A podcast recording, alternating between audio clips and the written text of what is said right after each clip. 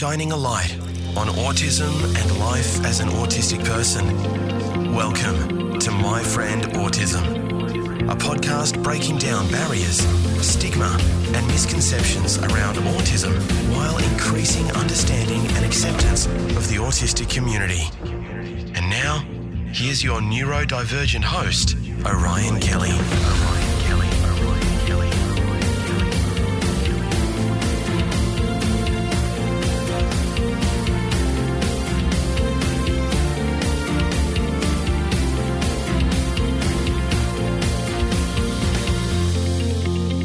Welcome, my friend. I'm Orion Kelly, that autistic guy.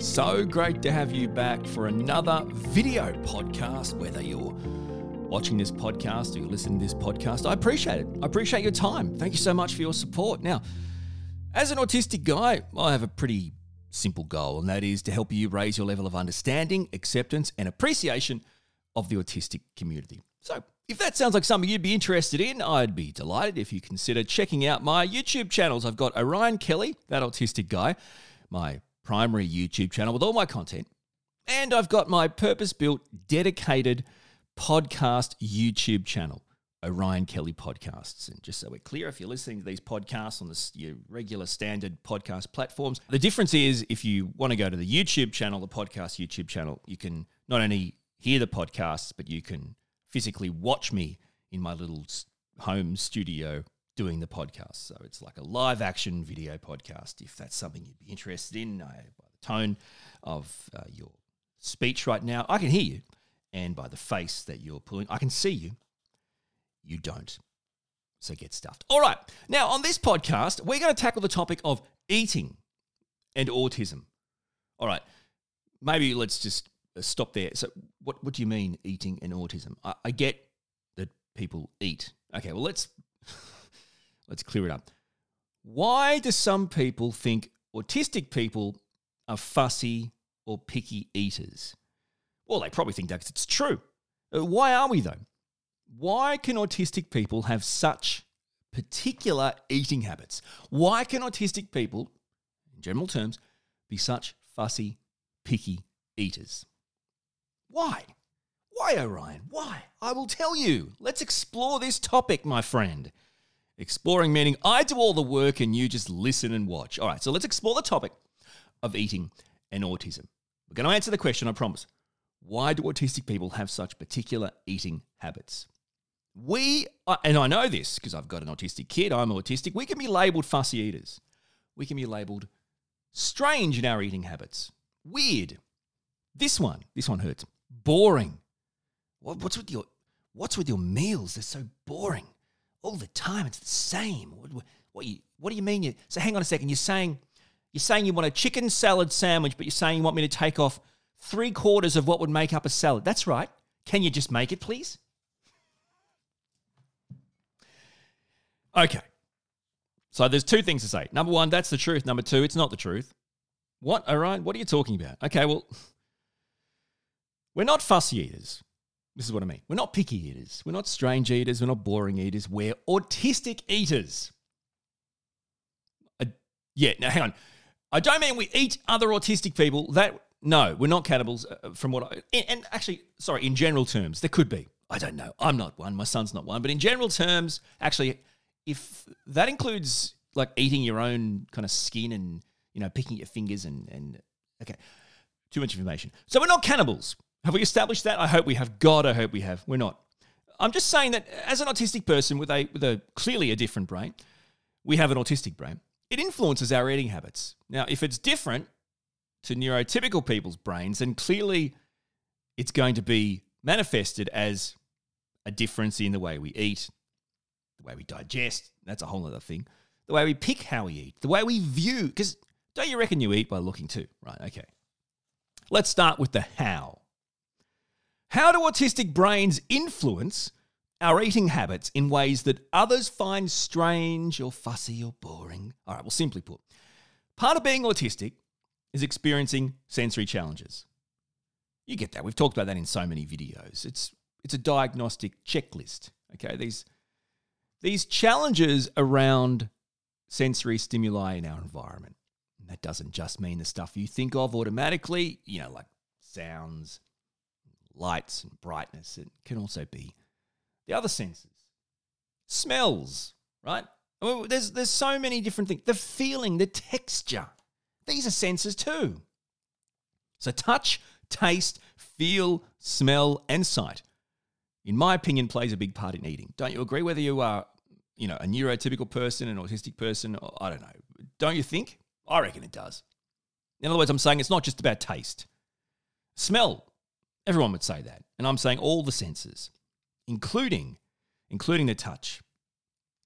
As an autistic person, I can experience hypersensitivity to sensory inputs and senses. Now, some experience, I guess you would say, like an undersensitivity. They need more input. Some autistic people seek sensory input. Some autistic people, well, we coil away from it. And this is why we're all different. Either way, from my personal experiences, hypersensitivity to senses to sensory inputs is a thing. Now, this hypersensitivity can make eating not only hard for me, but I reckon it's pretty stressful and sometimes, frankly, it's distressing. Clearly, as I always say, and I know you get, I can only talk on my own personal experiences as an autistic guy with an autistic son. Some autistic people, they may also have additional diagnoses, additional issues they, they deal with, they experience, they're challenged by. Okay, so we'll just note them and we'll move on because this isn't a video on this. But okay, so there may be a diagnosis of avoidant restrictive food intake disorder or ARFID. Now, that might be something you want to explore with your GP, your family doctor, for you, or maybe the autistic person in your life. And great. I think you should if you think it's something that could be more serious just putting it out there just so people understand the experience that we're talking about and how there are autistic people 100% that can have comorbidity, so additional diagnosis of something like avoidant restrictive food intake disorder and many other uh, comorbidities. Let's move on to the why. So that's the how. The being an autistic person, different brain, sensory inputs. The why. Why is the simple act of eating something that can become stressful and distressing.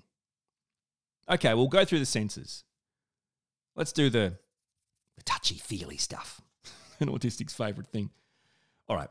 So the way food feels, and I'm talking that to touch. So the things, uh, you know, this could be things that you think of food, right? The way they they feel prior to actually putting it into your mouth can actually trigger sensory overload. Soft and squishy foods are bad. they trigger me. They're not my friend. They set me off. I'm telling you. And here's the weird thing, right? I love bananas. I love bananas. But I bloody hate touching them with my fingers. I absolutely hate touching bananas with my fingers. What are you talking about? How do you eat a banana? I eat a banana with my fingers. I just I hate it. I hate the touch of it. Now you could I guess you could peel it three quarters or halfway or whatever. I love yogurt. But I hate yogurt when it's actually on me. You know when you take the lid off? And sometimes stuff on the lid or the seal kind of gets on your fingers. I've got to wash my fingers straight away. I've also got to stir the yogurt all the way through. But that's probably a, a sight thing. See how just the smallest things can be experienced differently in a brain, in an autistic brain that experiences these things differently. And how that can manifest into fussy, picky, boring, weird, strange eating habits in your mind, although they're not. They're just different because there's a different brain processing them. I love chocolate. Who doesn't? Okay, maybe some don't. That's cool. I do. But I hate when chocolate melts in your hands. I hate that. I hate the idea that people would lick the chocolate off their fingers. To me, that's disgusting. It, you know what? Actually, it's downright uncivilized. What are you? An animal? I prefer crunchy, robust consistency of food. So, you know, the things that can the things that can kind of they're solids, but they can become liquids, the things that can melt on your fingers. And you know what? This could also be like things that I like, robust, crunchy things like chips. I'm sitting next to my wife or my kids, they're licking like the, the shrapnel from the chips off their fingers. Or they dig into the bottom of the bag and eating the shrapnel at the bottom of the chip bag, right? My wife always gets it. I don't want it. It's like you get covered in the stuff all over your fingers. It's it's coated. It's there's layers to it. They lick it off. What are you doing? What is what is that? You you're done. You eat that food. You the food you can pick up and put in your mouth. You eat it and you chew it. And then when there's stuff there that's not even available in a solid form, but you can somehow get it out and with the dust and you you, you the, the, the eating finished prior to that, my friend. so obviously, I like I like more crunchy, more robust stuff. Now, this could be why some autistic people avoid fresh snacks, like fruit. This isn't because we don't like fruit. We don't want to be. It's not because we're, we're trying to be unhealthy. Because a lot of fruit can be messy and sticky and gooey and liquidy and you know unpredictable. One banana to the next is different. One apple to the next is different. How stupid is that? I'm going to bite into a stone fruit and hope this one's not so tart or bitter. It's like, really? You can't just give me one and say this is going to be great? so, this is why autistic people, might in your eyes, think, geez, these guys, all they eat is snack food. Okay, so eating pre packaged snacks instead of some of the other things the more unpredictable or squishy gushy things. It's not only in that it feels better, but it feels better in and out of your mouth. But that is because when you think about it, pre packaged snacks are by design consistent. Now, I'm not saying you guys should eat snack food or pre-packaged food. No, I'm not. Uh, we all have to eat a healthy diet, a balanced diet. What I'm saying is look at it from an autistic point of view. There is no consistency in certain foods. Autistic people thrive on plans and structure and consistency. Pre packaged food is by design consistent. It also may be by design flavorless and not fresh and bad for you. But for some autistic people, it's consistent. You can rely on it and it won't set them off. Conversely, you take your life into your own hands, my friend with bananas or other fresh fruits. Those squishy, unpredictable yet delicious devil fruits. Let's talk about smell and taste. All right, so for me, smelling a food is tasting a food. You're probably the same. You know, when you walk in a room, what is that? It smells delicious. What are you making? Or you walk past a bakery of fresh cooked stuff. Oh my, god. or you walk into a restaurant. Wow, what is that? That's bloody delicious. So it doesn't matter what the food or the meal is. If its smell triggers an autistic person, triggers the senses and overloads the senses, the chances of me being able to eat it become very slim. You see what I'm saying? So you might walk past something and smell it and go, wow, that smells delicious, right?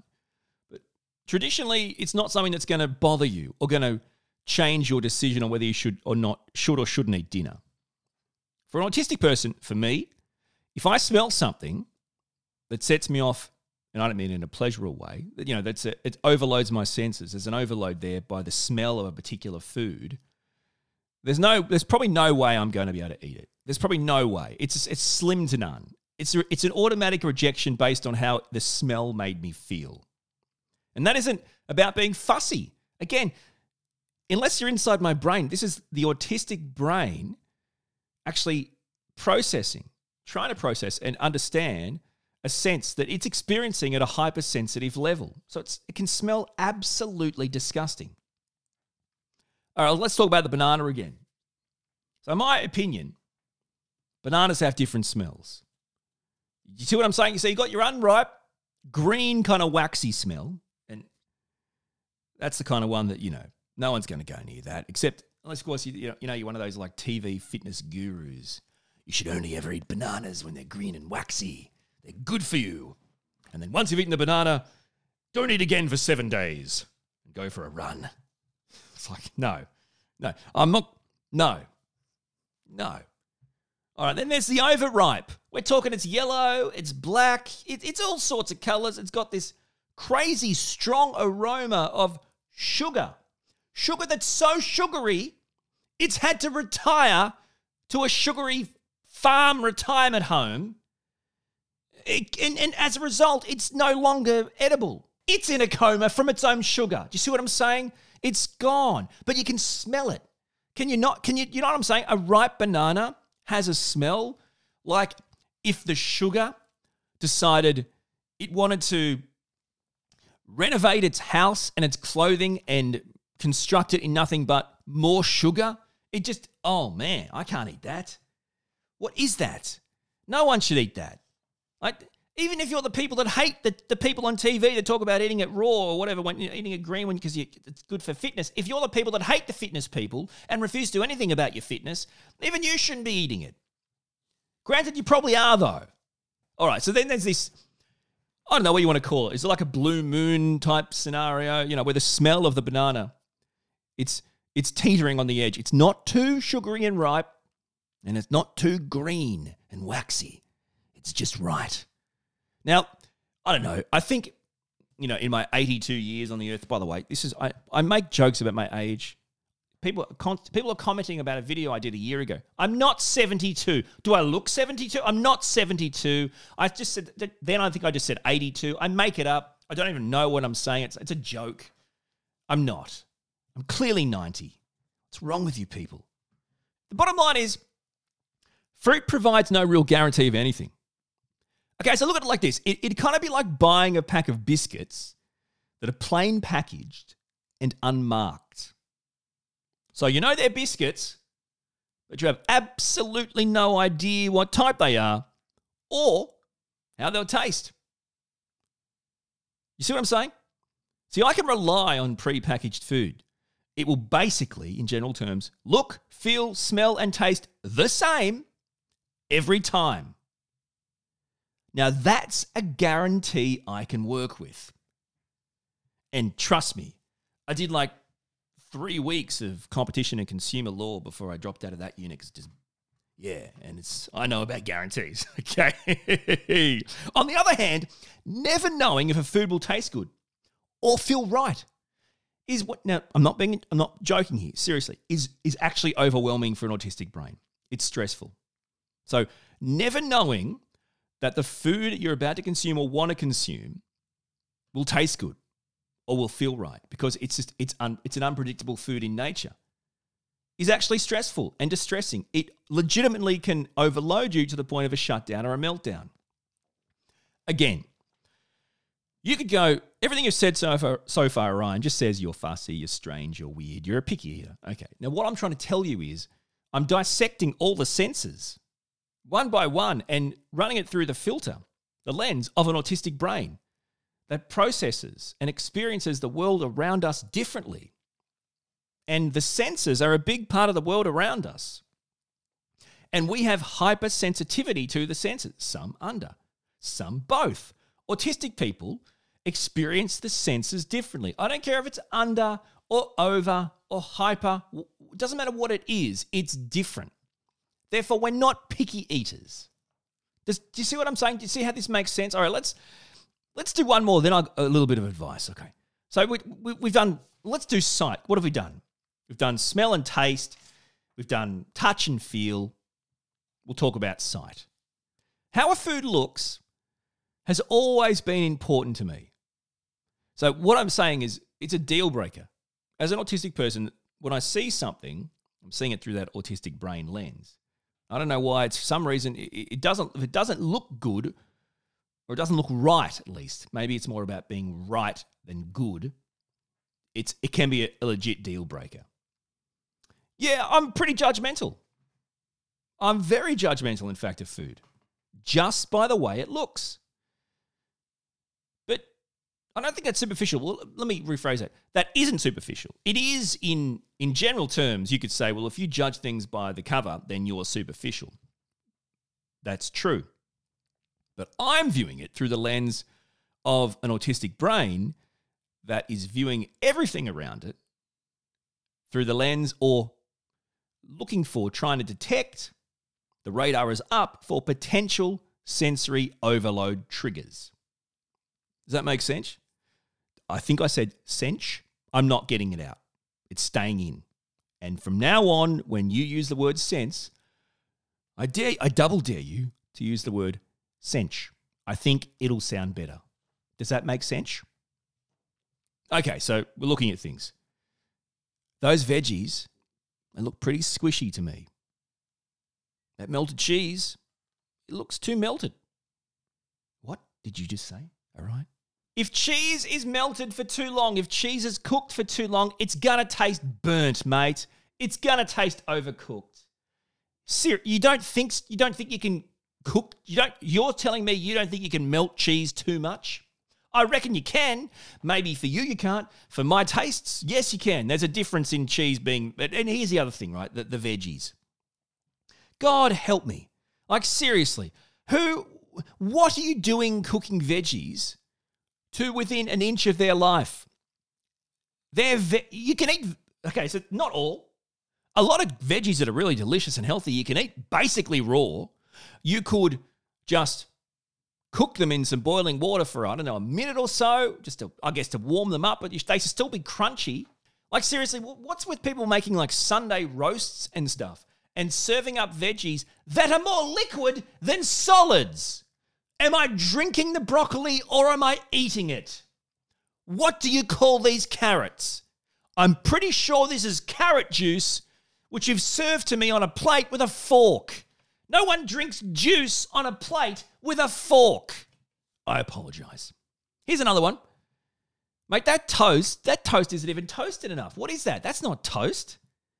It's it's gonna be soft still and squishy in my mouth. If I wanted that, I'd say, Can I have bread? I didn't say bread. I said toast. So don't don't get me toast and deliver me bread in its like transitioning form. I don't want it. I don't want bread that's transitioning. I want bread that is toast. Soft and squishy toast is not toast, it's bread. At best, it's broast. And that's not even a word. Does that make sense? Here's another one based on sight. If I spot ingredients, right, that I don't like, and this is obviously due to like experience, to past sensory triggers. Ingredients I know in the past have triggered me, be that taste, smell, feel. If I spot those in a food that I haven't tried before, then that's that. I'm going to avoid it without giving it a chance. If you're making something that I haven't tried before and I can see there are ingredients going into it that have bad feelings to them that I know will trigger me, that's that. No, not going to happen. Now, again, I'm not justifying this. I don't know if I'm even trying to explain it. I think I'm just trying to shed some light on an autistic brain. Again, you could look at it, no, it isn't, but you could look at it a bit like trauma. If there's things in your life that have caused you trauma, when things similar to that could pop up, or the even your brain thinking the chances of something similar to that popping up could occur, you're going to avoid it. And this could be anything in life. It doesn't have to be life changing, it could be any type of trauma of any kind. Like, I'm never going to try to park at that car park again. I could barely get in and out. Forget it. I'd rather take the bus or the train. You know, it doesn't have to be big. So this is the same. You're going to put that in, you're going to put that in this meal, or you can forget it. Last time I had that, I was gagging. I almost vomited. It had tasted disgusting. The smell was horrible. It's like okay, let's say you got cauliflower. It's already I'm like, I don't I'm not up for that, mate. What is this? It's like it's like a bland version of broccoli. I don't know. It's yuck.